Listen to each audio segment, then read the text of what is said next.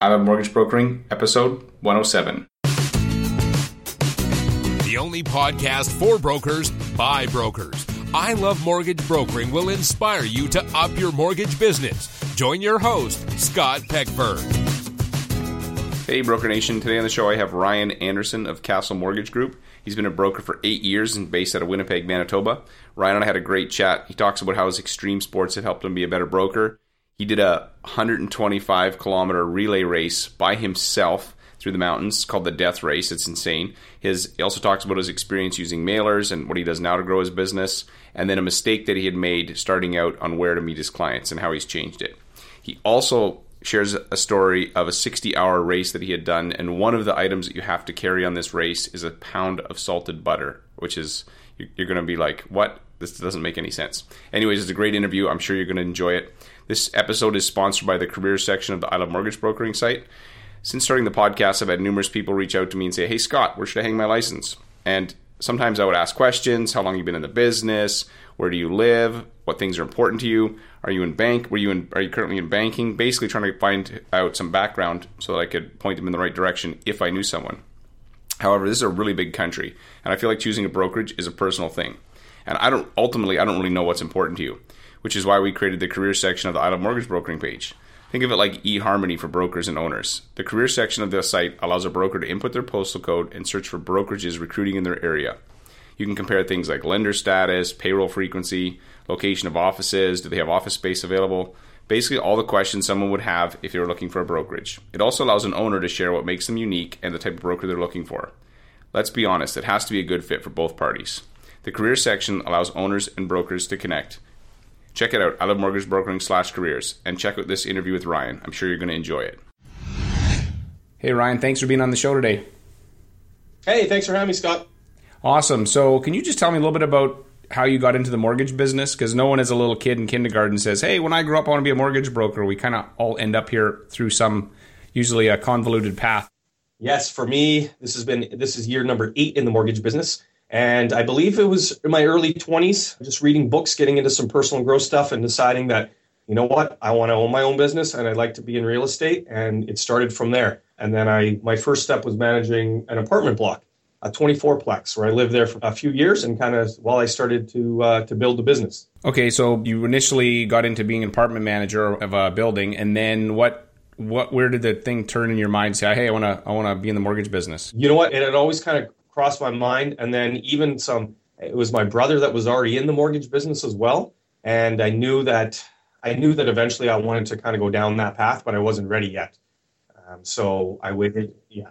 So I knew it was coming. Okay. So it was a little bit of his influence, and uh, and the mentors here that all were offered to say that not only will teach you, we're going to mentor you here from my team, Jeff Sparrow, that was here with the Castle Group. It was awesome. So I couldn't pass up that opportunity. Right. And then, so how were your first year couple like your first year in the business what was that like uh, this is hard it's not easy it's exciting for sure because you see what's the possibilities but you're uh, you're not used to not used to uh, i guess a nine to five or just working different hours not really sure what you're supposed to be doing so it was tough but it was great. It was part of the learning process. Right. And then, so when, at what point though did you realize there's definitely a high kind of, unfortunately, there's a high failure rate in the mortgage business. So good mentoring helps you know, knowing, being maybe a little bit more mature and understanding what you're, what you really want to do. But when did you realize that, hey, you know what, this is for me, and I, I think I got this? You know, when I make decisions, I, I don't take them lightly, and it was a decision I was going to make, and I'm going to do this no matter what. So it's a matter, it's it's only a matter of time before I do it. It's not if, it's when.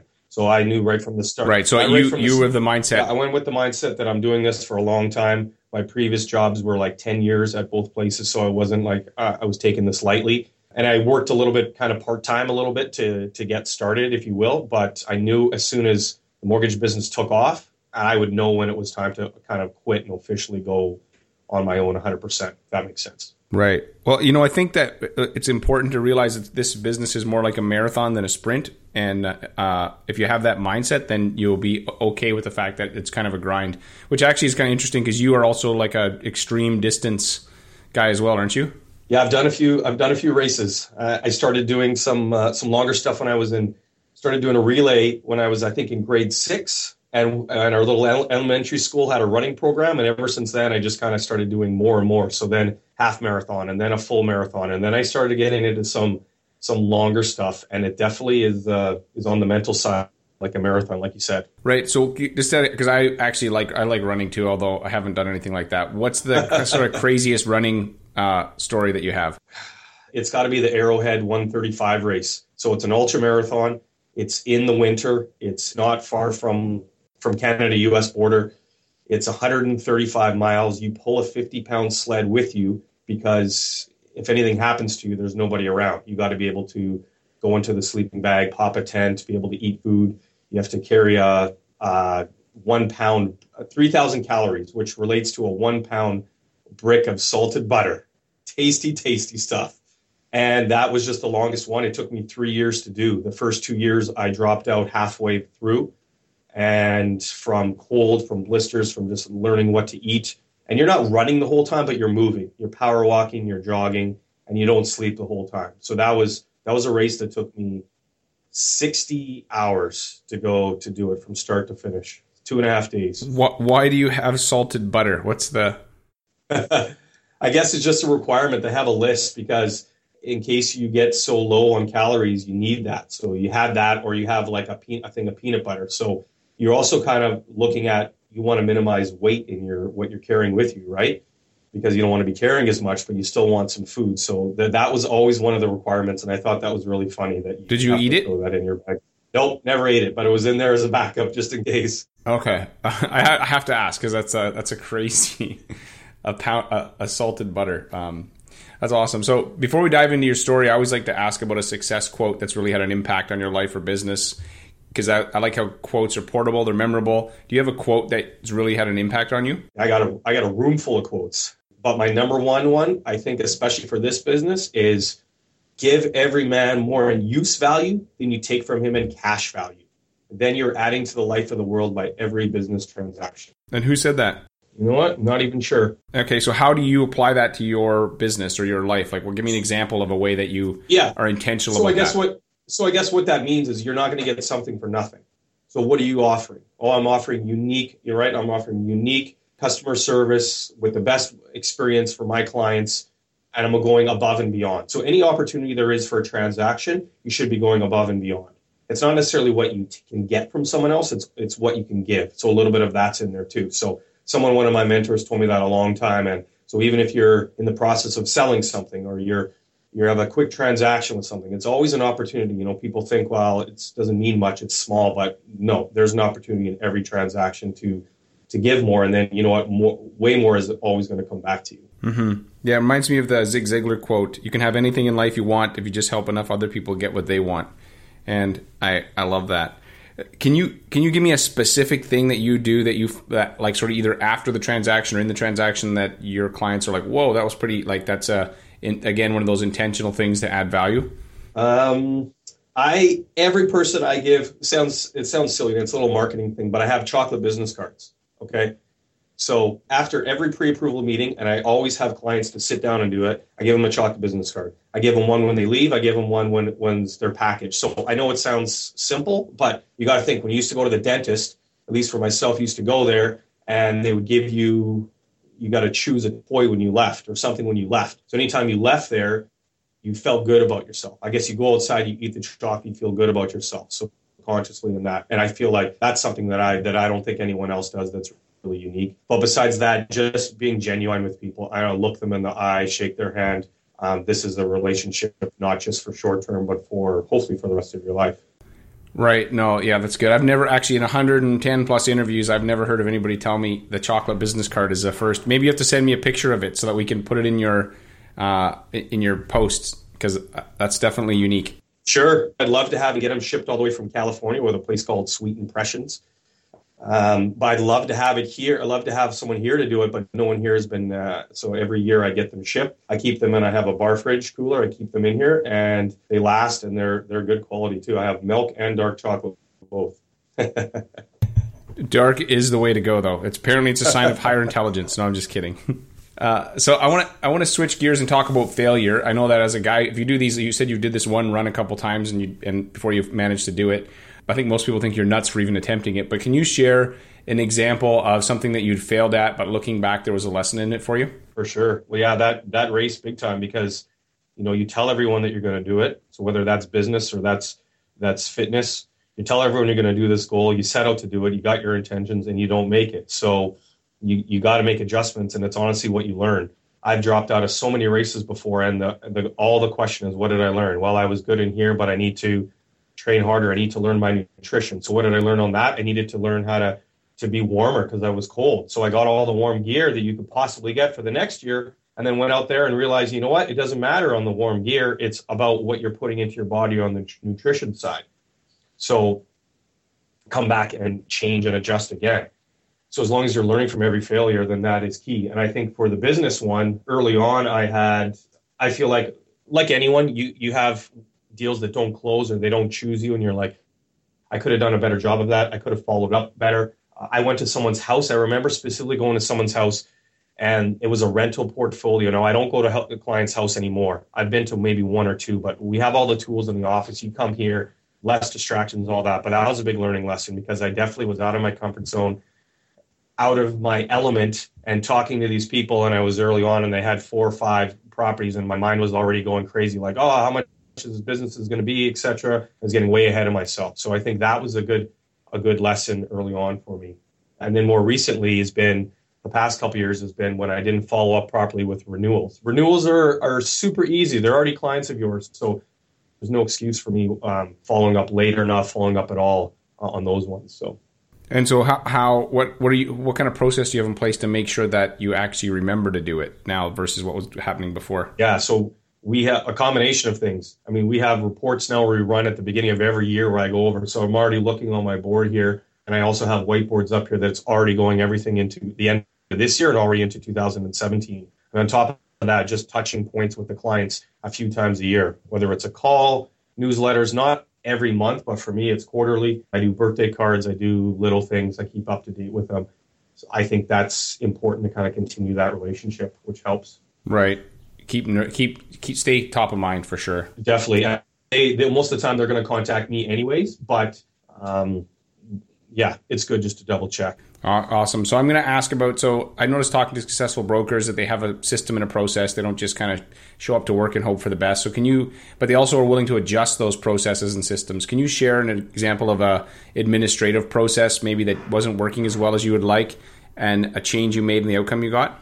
Well, just recently I just hired an assistant. So I hadn't had that for a while. Everyone said you should do it. You're working way too hard. So I'm in the process now of just of just going over all of that stuff. I think more than anything is as soon as I meet with the people, as soon as I meet with them, I'm always sending them some sort of follow up, some sort of follow up email, something just to contact is what we discussed. Plus, it's in writing as well. So if they ever come back and are like, you told me you were approved or you told me this.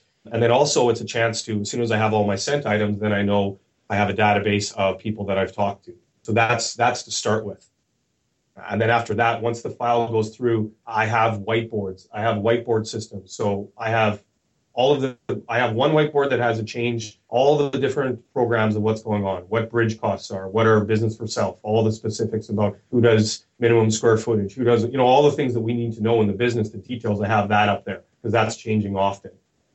And, and then on the other side, I have all of the deals that are closing, when they're closing, who referred them to me, what lender it is, when's their closing date, what kind of follow up do I have on it, and then I have another board as well that has all my leads, who I talk to, what's going on, uh, and then renewals. So I think someone told me early on to make sure you touch files every day. So I'm not sure if that's really a system, but I feel like by the time I leave at the end of the day, I've at least touched or at least contacted, at least gone over my files of what's going on. Does that does that make sense? No, totally. So these whiteboards, I'm interested in this because most people tend to be going now to more high tech, and I've actually found myself like my to do list. I'm writing on a on a notepad, and um, it's just less distracting because if I try anything online, just seems to be constant bombardment of more you know just distraction so is these whiteboards are they real like are you talking like physical whiteboards or like uh, are you virtual no physical ones i do i also write out a to-do list and i have it in a book because also, if you write out a to do list on just a piece of paper early on, then you got all these little pieces of paper all over the place. So I write it in a book and I can always go back from the next day. And if I keep writing the same thing over and over again, eventually it's going to get done right? Or you're putting it off, right? Right. Whether it's something for marketing or something else. So I do do that. I need to see it. I need to cross it off. I use my phone just to schedule appointments and stuff in there, but I don't, so I don't miss it, but I don't use the technology side for that much more than that, if that makes sense. I have a double screen computer and then I have all my whiteboards that have, um, that actually write, yeah, with markers on them, different colors, and then they're changing. And, and I have a girl that comes in and we help update it too. And then I can see it. I need to see it. So before I had all my files on the floor, it sounds crazy, but an office just just of organized kind of chaos. And now now they're not on there, but everything is up there so I can see them because I had them out and I had them organized into what months is closing when. So that's awesome. Yeah, no, it's good. I, I'm I'm moving more. I love online. I love tools and tech, but I'm I tend to be a little bit. I'm feeling like it's just too much. It's moving too fast, and I and it's easy to miss things and get distracted. So if you have a sheet of paper or something that's written down on it, for me, it's easier to focus on. Yeah, definitely, definitely. Um, okay, so now I want to ask about the sales and marketing process. So, if you're a successful broker, you have tried different sales or marketing initiatives, and some of them don't always work the way you want. But can you share one maybe that didn't work the way you wanted, but then a change you made and the outcome you got? Ooh, that's a good question. I want to say that I've that I haven't had much success with the with any kind of flyers or mail out campaigns. I've done stuff for different clients and real estate agents and referral sources that says, "Oh, we want to put your name in this book." Excuse me, or in a uh, brochure, something that's coming out. And I've done that lots, but I've never really gotten any kind of, I want to say, return on that. However, it is hard to quantify exactly what kind of return you're getting right? You're putting your name out there. And sometimes, even with the social media stuff on that, you're not necessarily making the sales close right then, but you're getting your name out there and you're getting, you're the expert, right? You're the person to talk to about finances. You're the person to talk about mortgages so I feel like early on I did I did more of trying a few different things, but now I focus I want to say 100% of my time, uh, energy, money on my current existing database. So everyone that I've helped, that continues to help me, I look after. I send them gift cards. I send thank yous, and then I just that's where all of my I guess I've learned over that is that people would much rather use someone that they that someone else has told them about versus you could have the best brochure plan delivered to someone's mailbox in their house, but if they don't know you, the chances are low that they're not going to call you unless they're really they're really in that perfect timing state that they're looking for that.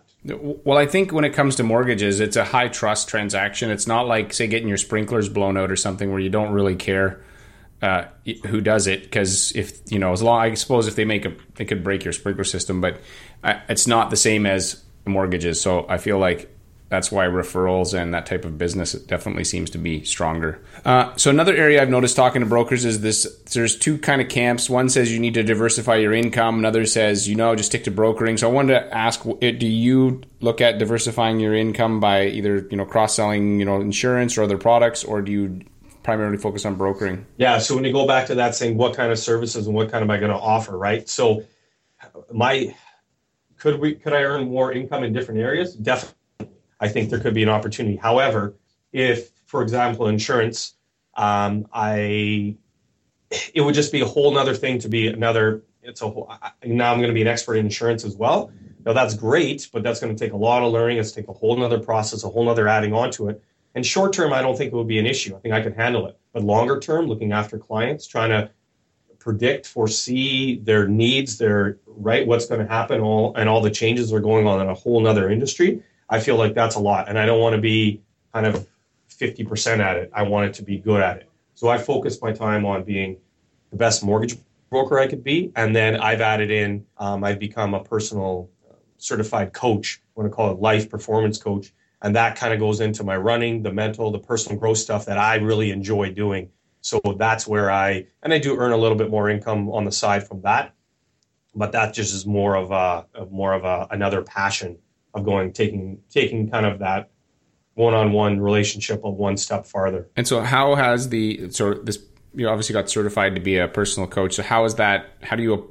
What is something you applied from that to your business? Is there any like any particular skill or co- like concept or something that? Oh yeah, oh yeah. If you if you're if you're giving advice, you better be following your own advice. Number one.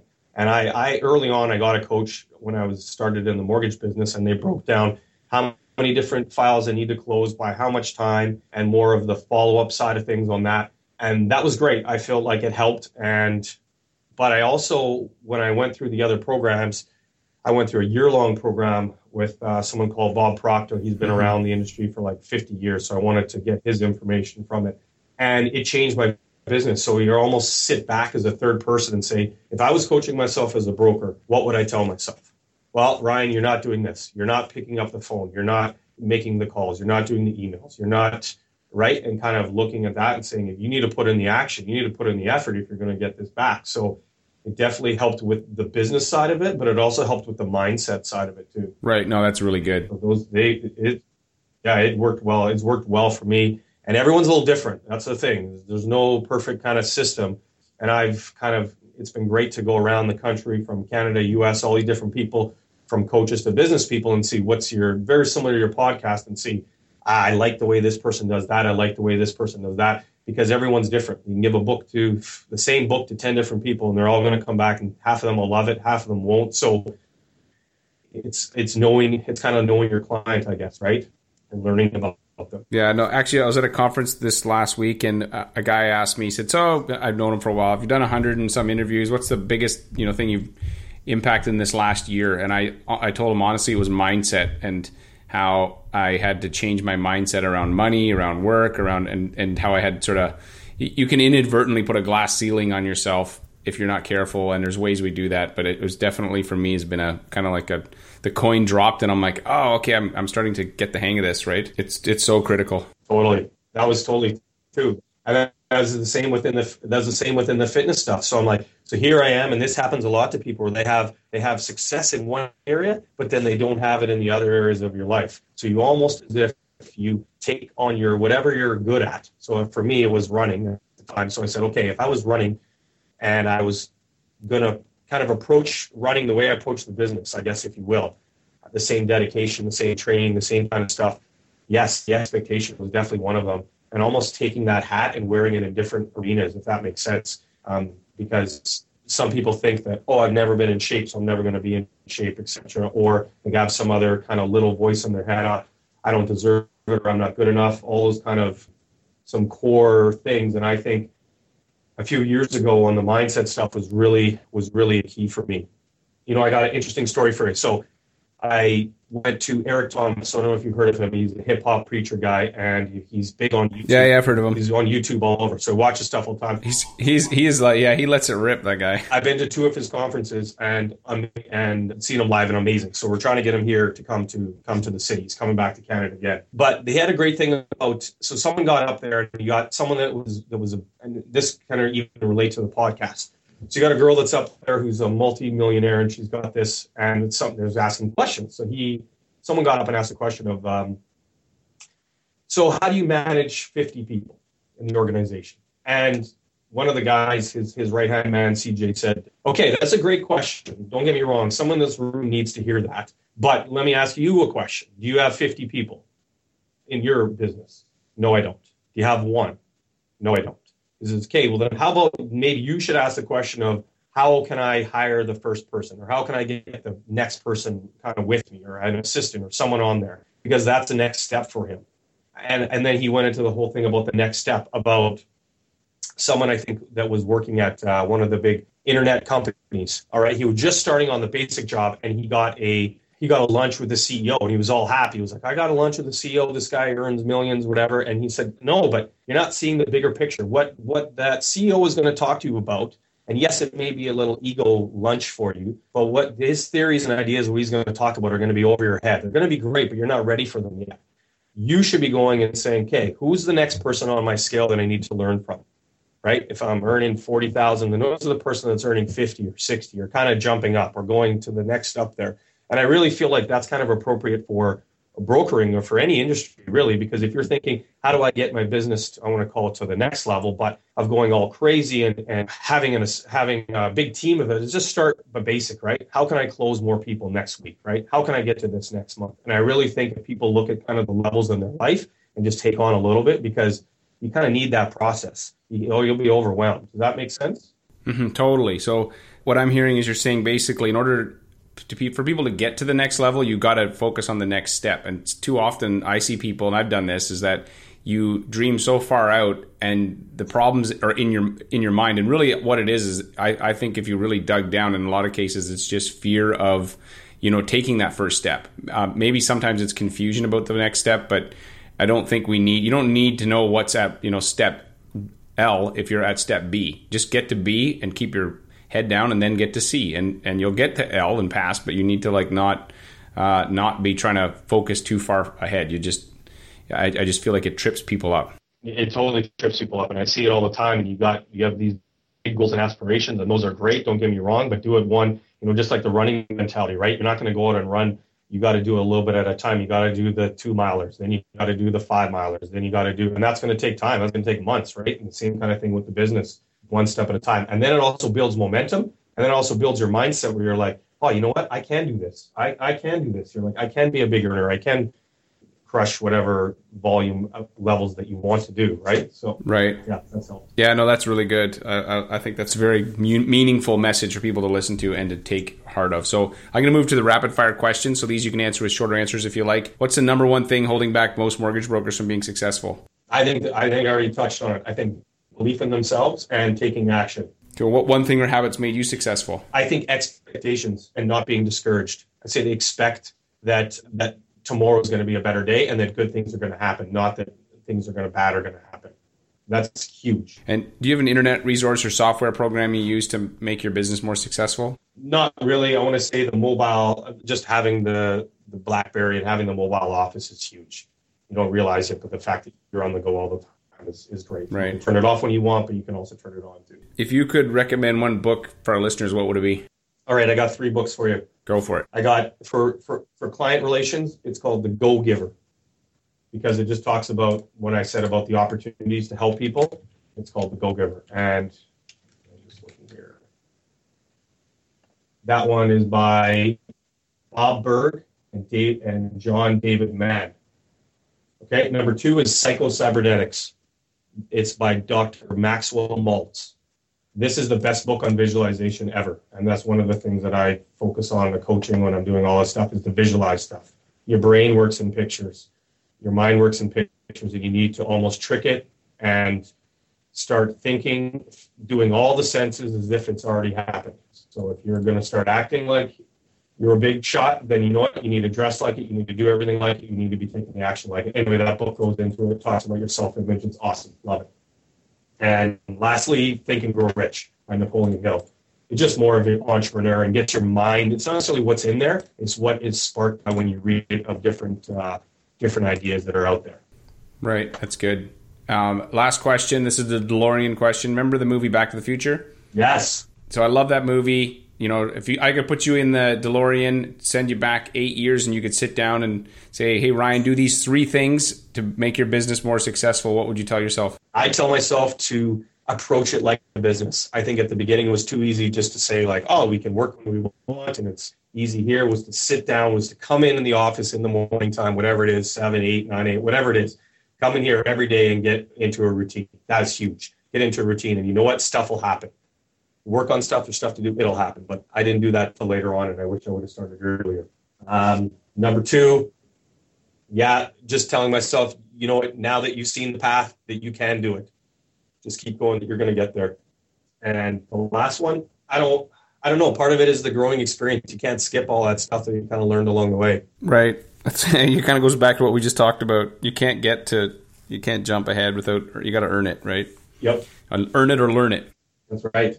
Awesome. Well, hey, man, I really appreciate you taking the time today. Where can people find you online? I'm at uh, ryana.ca. Awesome. So we're also, there's show notes on this, links to everything that we talked about. And uh, Ryan, man, I really appreciate it. I hope you continue to crush your mortgage biz. Thanks a lot. You too. Great for support for the industry, man. All the best, Scott. Thanks. Thanks for tuning into the I Love Mortgage Brokering podcast. Subscribe on iTunes so you never miss an episode. Also, if you take two minutes to rate the show, you will get three new deals before the end of the week. How do I know this? Actually, I don't know, but we'd really appreciate if you took some time to write an honest review. It would help us out a lot. Also, if you go to ilovemortgagebrokering.com, you can join our VIP club for mortgage brokers, and we send tips and tricks, stuff that doesn't get shared on the show. Sometimes some of the best ideas come when the recorder's turned off. If you want to get access to that stuff, visit ilovemortgagebrokering.com slash VIP and get on the list.